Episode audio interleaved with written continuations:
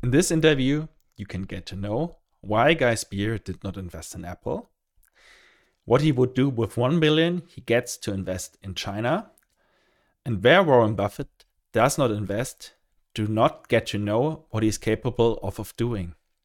If you enjoyed this video, please leave a like and subscribe to this channel. Thank you. A warm welcome to the Good Investing Talks podcast. I'm your host, Tilman Fersch, and I'm very happy that you're discovering underfollowed investors and underfollowed companies together with me. Before we jump into this conversation, I want to thank my supporters. They help me to keep this channel free and public for everyone. Thank you very much. If you also want to join the Good Investing Supporters Club, please click on the link below. You're very welcome. And now, one last step here's the disclaimer for you. All we are doing here is no advice and no recommendation. Please always do your own work. And now, enjoy the video. Guy, it's nice to have you back to the second part of our interview. I already teased that we might discuss a topic where you draw a line or you said no to a certain investment. Yeah. And we already explained some criteria that you want to be a Swiss oriented investor. And there's one question coming from uh, the audience that I find found very interesting, and it's also leaning into the or like the influence Buffett has in your portfolio because some of the ideas you you took from him or you you used from him, and one idea you didn't use and mainly Mohnish also didn't use was Apple, and uh, at the time the announced the investment was announced publicly, so he could have gone into the rabbit hole of Apple and followed it. And why didn't you decide to invest in Apple as well at that time, or what held you back there? Yeah, it's a source of it's it's not a source of as much pain as it would have been a few years ago. But uh, to take you to the history of my knowledge about Apple, uh, somebody that I met at the Berkshire meeting, who's an incredibly private guy, but I think that he won't mind if I bring up his name. Is a name man called Steve Wallman. Steve lives uh, in Madison, Wisconsin. And in summertime, I believe that Madison, Wisconsin has a lake. Uh, he has a summer home on, on the lake. And he is, um, well, as you can imagine, you know, way more introverted than most of the people I know. And I think I know quite a few introverts. And extraordinarily thoughtful. And um, really has, has learned Warren Buffett's lessons in a way that is really special, Tilman, because I can, you know, you, you it's relatively easy to find me and put me in front of a camera.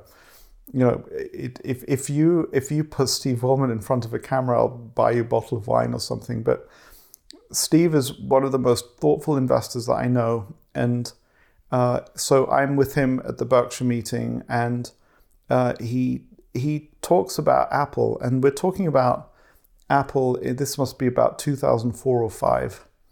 And he says, Look, I've had this simple insight that uh, Microsoft is all about text and words and doesn't handle images and video very well. And what I see with Apple is that they've really oriented their whole computing towards doing images and videos and and he, and he said it's it's so obvious if and he pointed out some things at the time it's so obvious that that is where the world is going.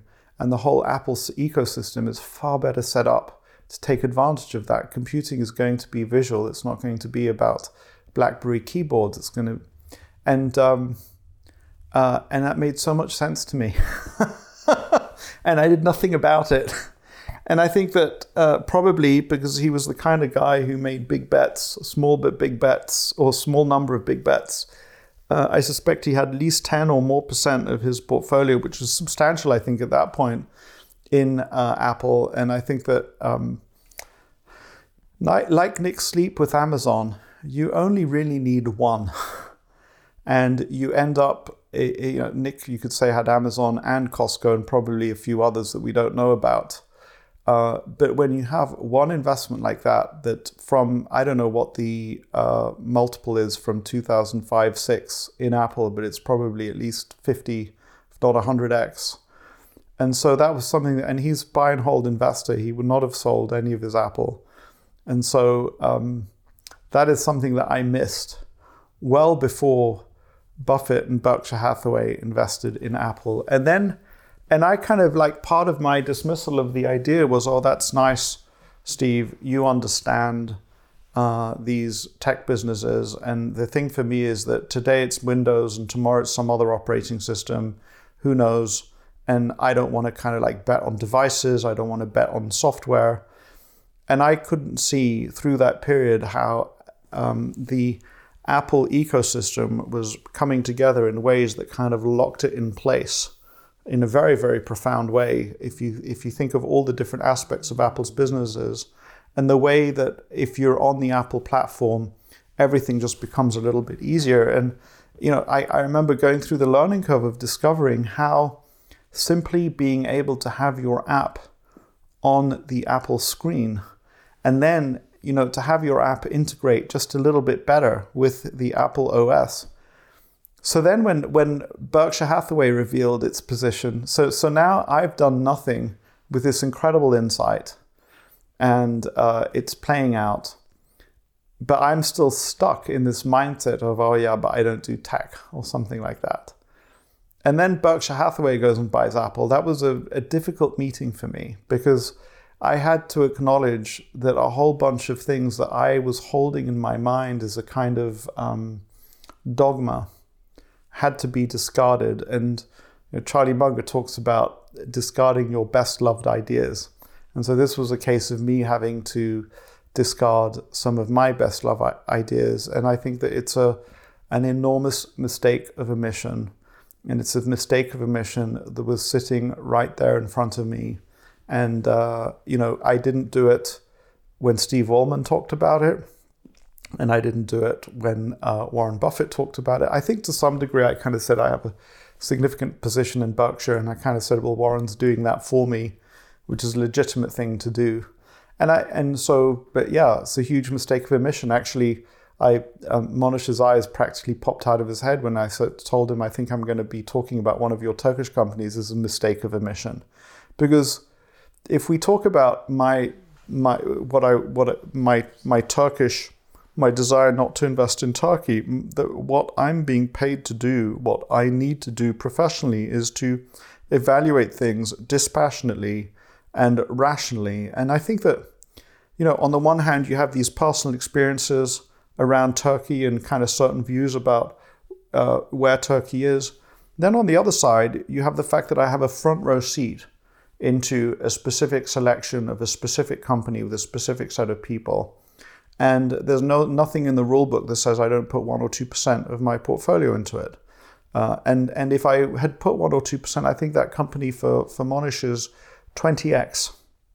So 1 or 2% would, could have turned into 20%, all other things being equal. So it's a missed opportunity, a significantly missed opportunity. I don't think I feel either about Apple or about this Turkish company, I don't think I feel that terrible about it uh, because that's the nature of the world. we have to live in such a way that uh, these opportunities are going to pass us by and uh, it's okay because we've done enough other things right, if you like. So, mistakes are always or often a chance to grow and to change things. What have you changed based on the mistake with Apple? Um, so I think that uh, you know I I had a I I had a I, I can't I can't start talking about my passwords to the general planet, but I think that when I when I do passwords, so they've become far longer. But if you, for example, on LastPass, which we use, you need um, you need you need to have a very long password so you can use a phrase, and I will uh, use phrases as a kind of self hypnosis. So use a phrase that is going to help me go in the right direction. And um, about 2020, 2021, I think I was forced to change my password, and I changed my password into something that was would orient me towards um, thinking differently about these new economy companies. And rather than discarding them out of hand, and rather discarding an Apple or a Microsoft, to recognize that this is part of um, a very important part of our industrial economy that needs to be analyzed. And so, you know, that's a that's a very very minor change, but from minor changes you can get big changes. Um, it's not like I, I, I, jumped all over tech, but I think that I, I would be more open to investing in tech now. I probably still need to learn more lessons from that, you know? Uh, Maybe change your password again after we did the interview. well, I didn't. I didn't talk about what the exact yeah. phrase was. So, no, uh, don't do this. yeah, maybe I will change the password because.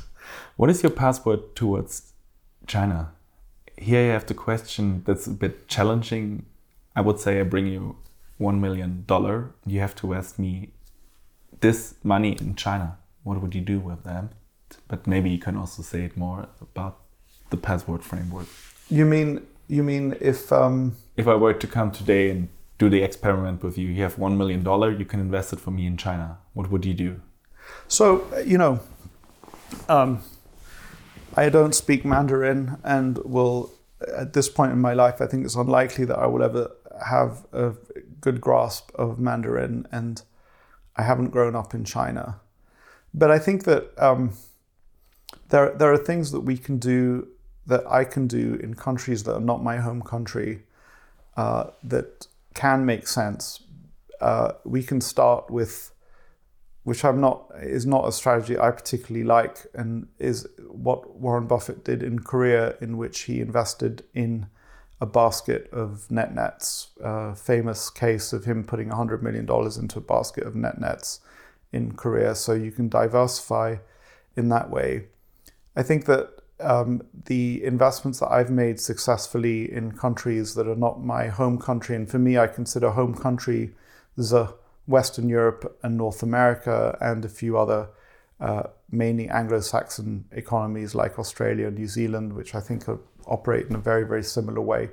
Um, so when a, when when Berkshire Hathaway made the investment in PetroChina I think that there's an analysis that you can do that there are so many eyes on it and there's so many interests that are deeply that company is embedded in so many different institutions with so many eyes and interests there that you can make predictions about how how it will evolve and concerns about corporate governance and concerns about expropriation or concerns about other kind of random things happening in that country can be attenuated uh, and I think that for the majority of them, the successful investments I've made in non home markets have had that kind of analysis that one can do around them. And to give one of the first ones for me was Crisil, where uh, there was a 40% shareholding from Standard & Poor's and there was a 40% shareholding from ICICI Bank.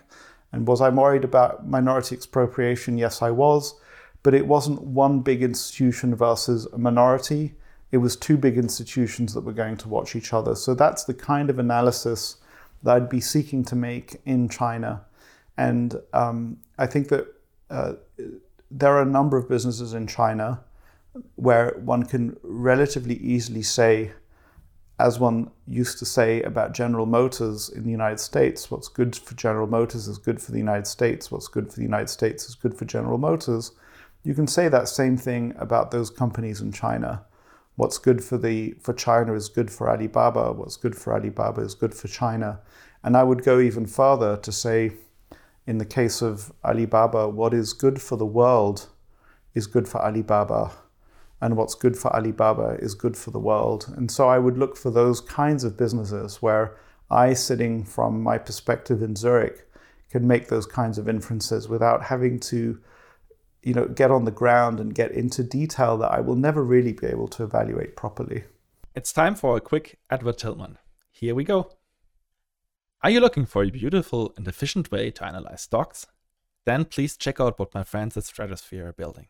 They have built a great tool to visualize data, to get ideas about ownership of stocks, and many more information that's helpful in your analysis process.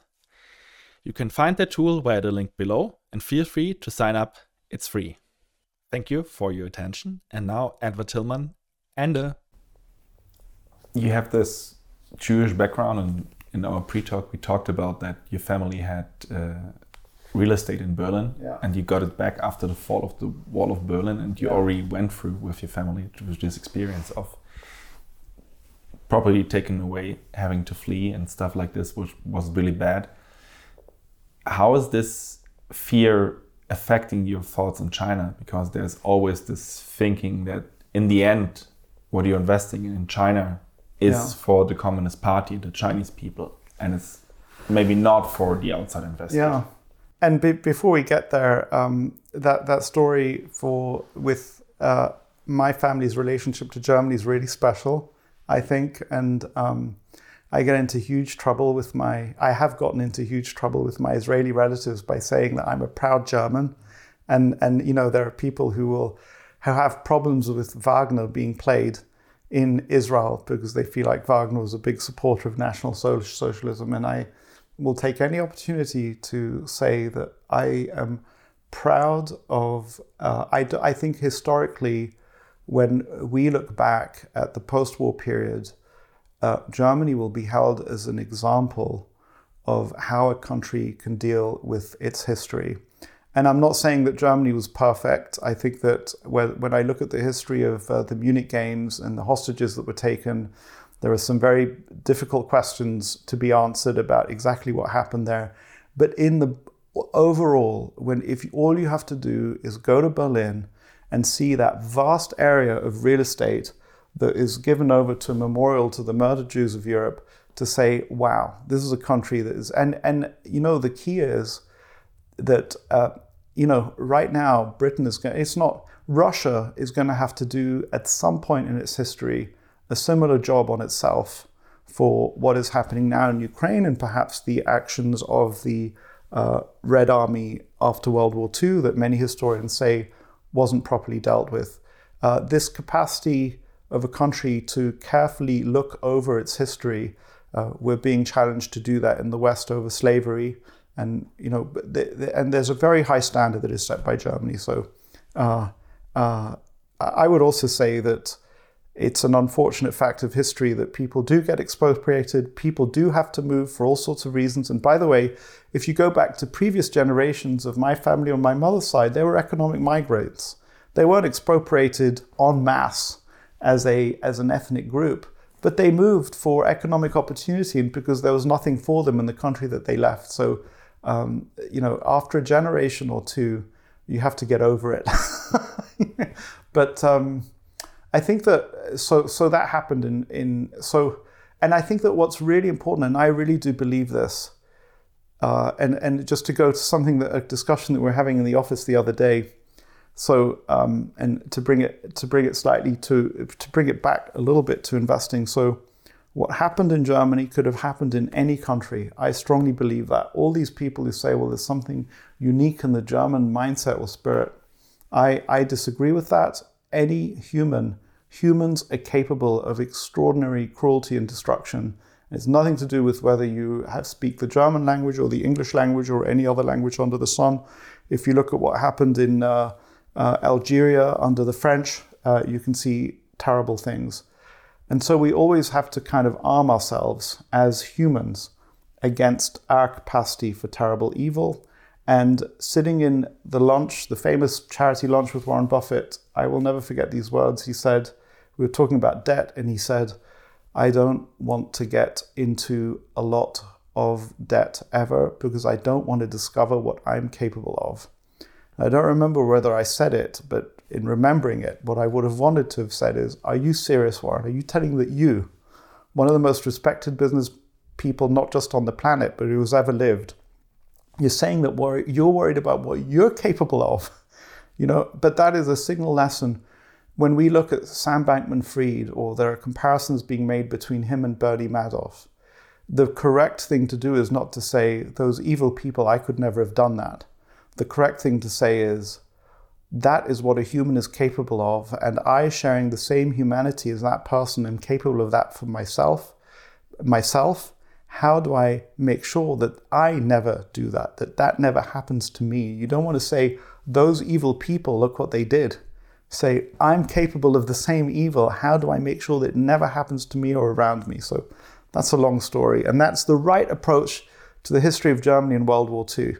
How do we as civilized people arm ourselves? How do we make sure that that doesn't happen in our societies ever again?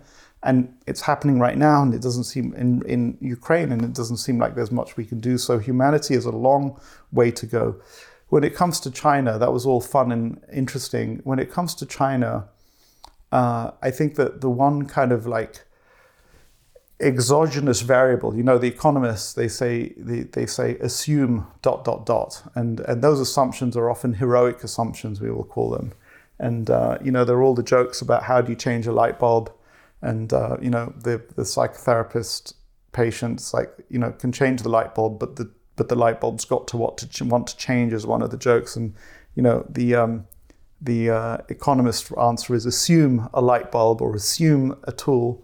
And so the big heroic assumption that is just a black box for me that I think will turn out correct, but we will never know is uh, everything assuming provided that the uh, Communist Party of China behaves rationally.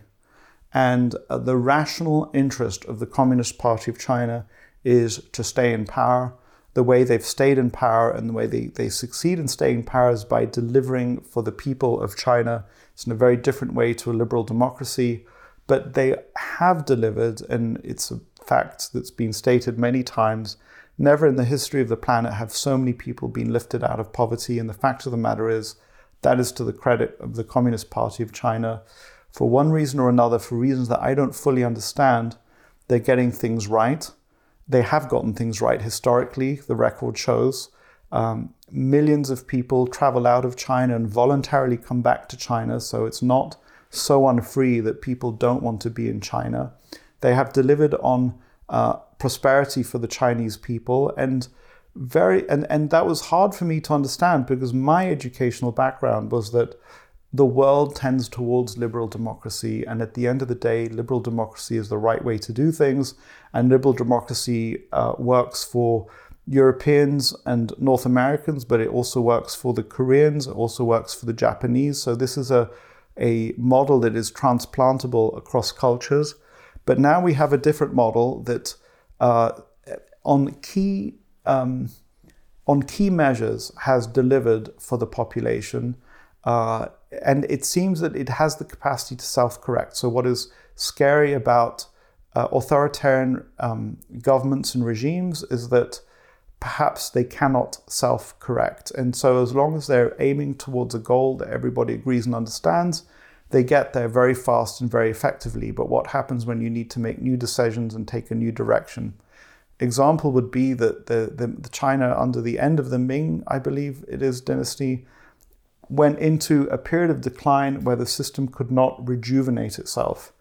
And uh, a key strength of democracies is that they seem to be able to, very inefficient in their decision making, but we seem to be able to rejuvenate ourselves, to reboot after we've made some bad decisions.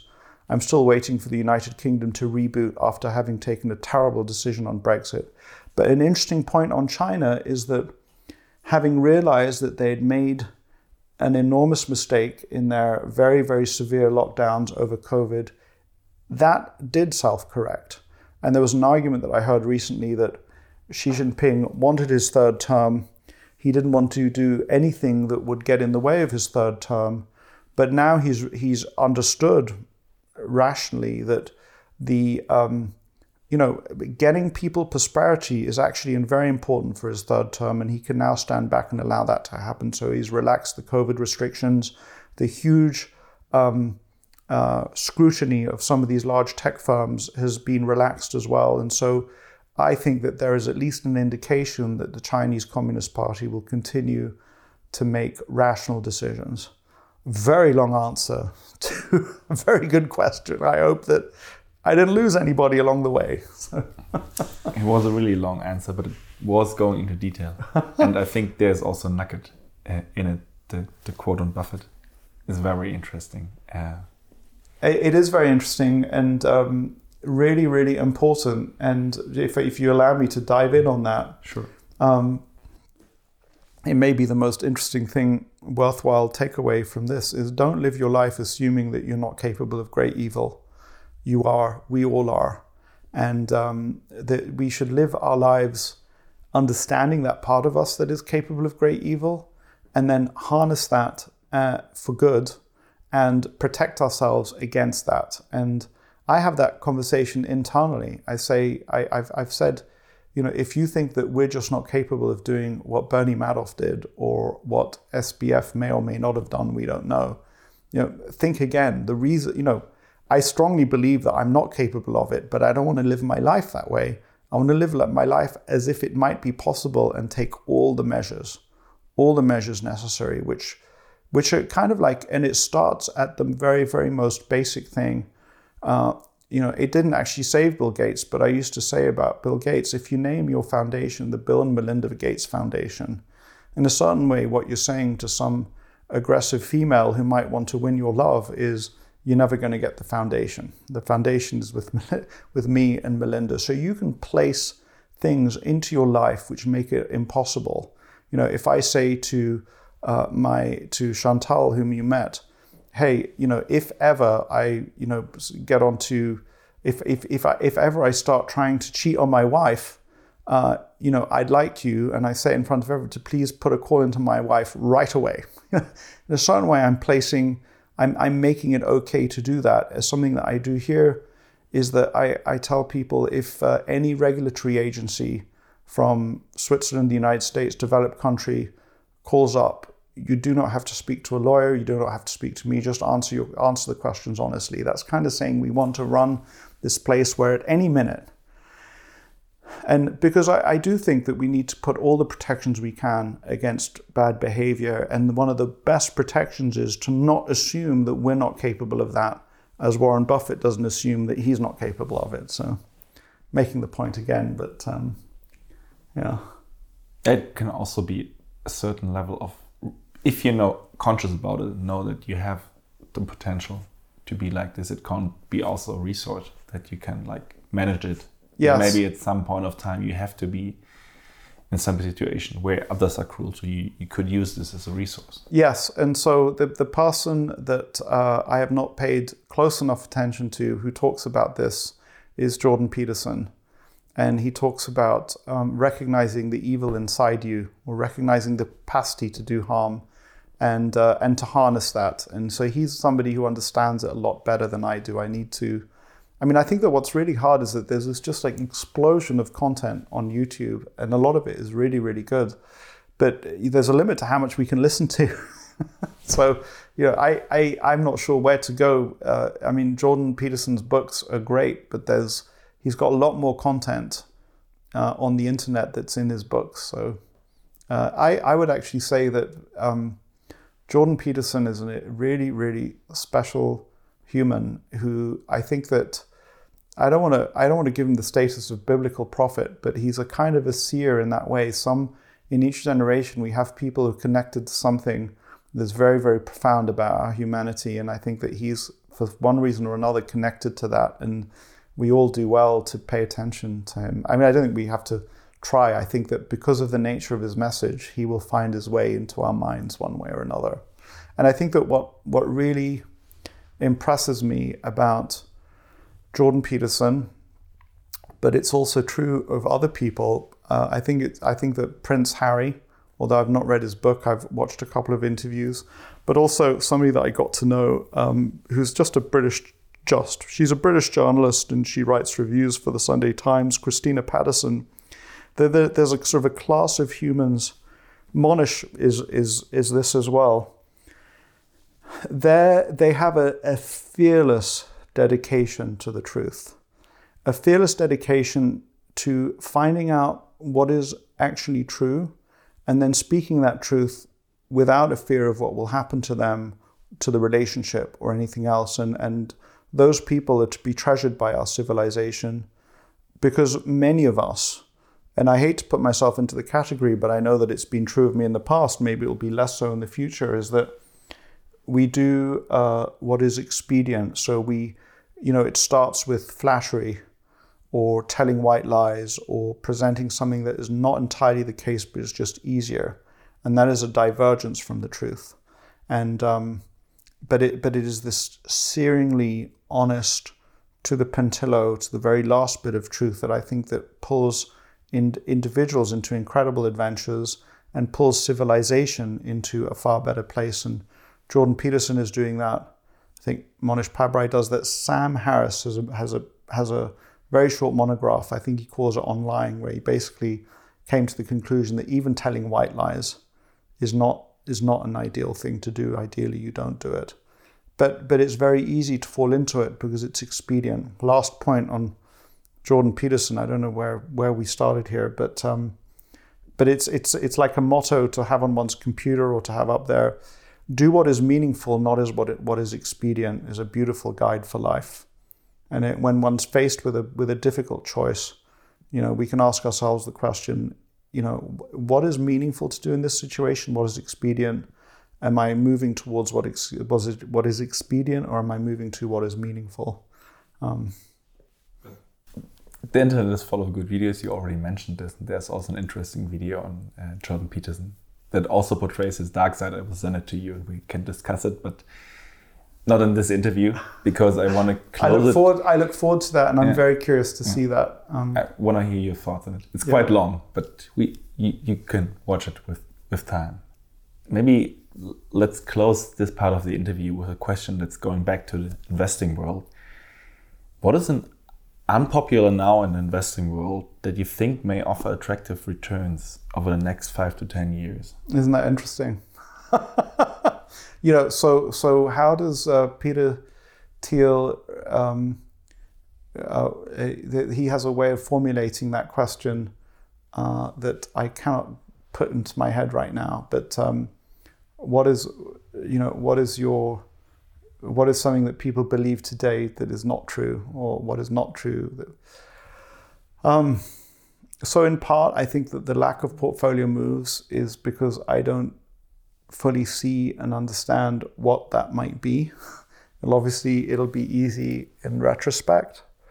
Um, you know, I, I really you've, you've you've stumped me. I really I, I you could ask it again, and and I would have to think long and hard. Maybe reframe it. What do you, as a value investor, love right now? Um, so I, I think that maybe a way of understanding me understanding my own portfolio is to think of the Lindy effect, which was has been brought up numerous times by Nassim Taleb, and um, I think that we've just come through a period where we we had some.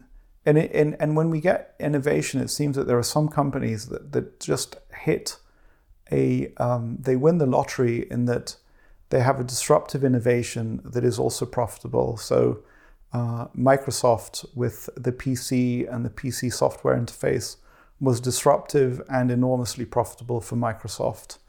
Or we go to previous generations, American Telephone and Telegraph managed to benefit from extraordinary network effects and built a monopoly, very, very profitable monopoly.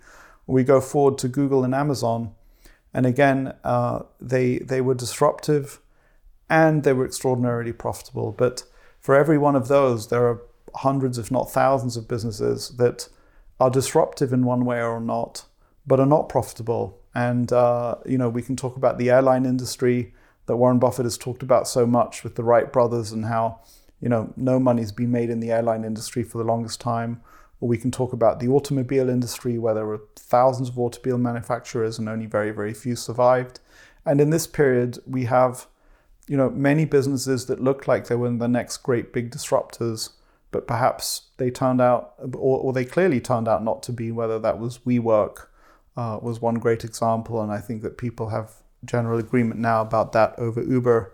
So um, I think that uh, you know where where I a far happier place to look. There are some disruptions that happen so unbelievably quickly. If you think of TikTok and uh, very very short video formats, or you think about how you know you just go straight to not even using the person's social network, but just the content of the videos to give them stuff, and where the penetration happened in like six months.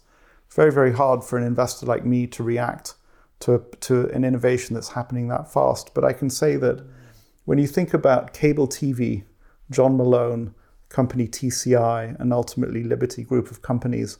That was an innovation that was kind of spreading the, through the economy at on a year by year basis that resulted in the people who were tuned into it, including Ted Weschler, uh, who's been an investor in the Liberty Group of companies. You could kind of follow it, and it was happening over a multi decade period, which is a kind of a much easier pace of change. So I think that there are probably quite a few innovations or changes that are unfolding at a far slower pace, but a far more investable pace for us. It's still not really answered your question because I really don't know. I wish I did, but I don't. Maybe that's also an answer. Yeah. I don't know. Yeah. But thank you for the things you know and you shared in our interview. Thank you very much. Yeah, thank you, Tom, and thank you for asking some great questions. You're you're an amazing interviewer. Thank you. You're an amazing guest.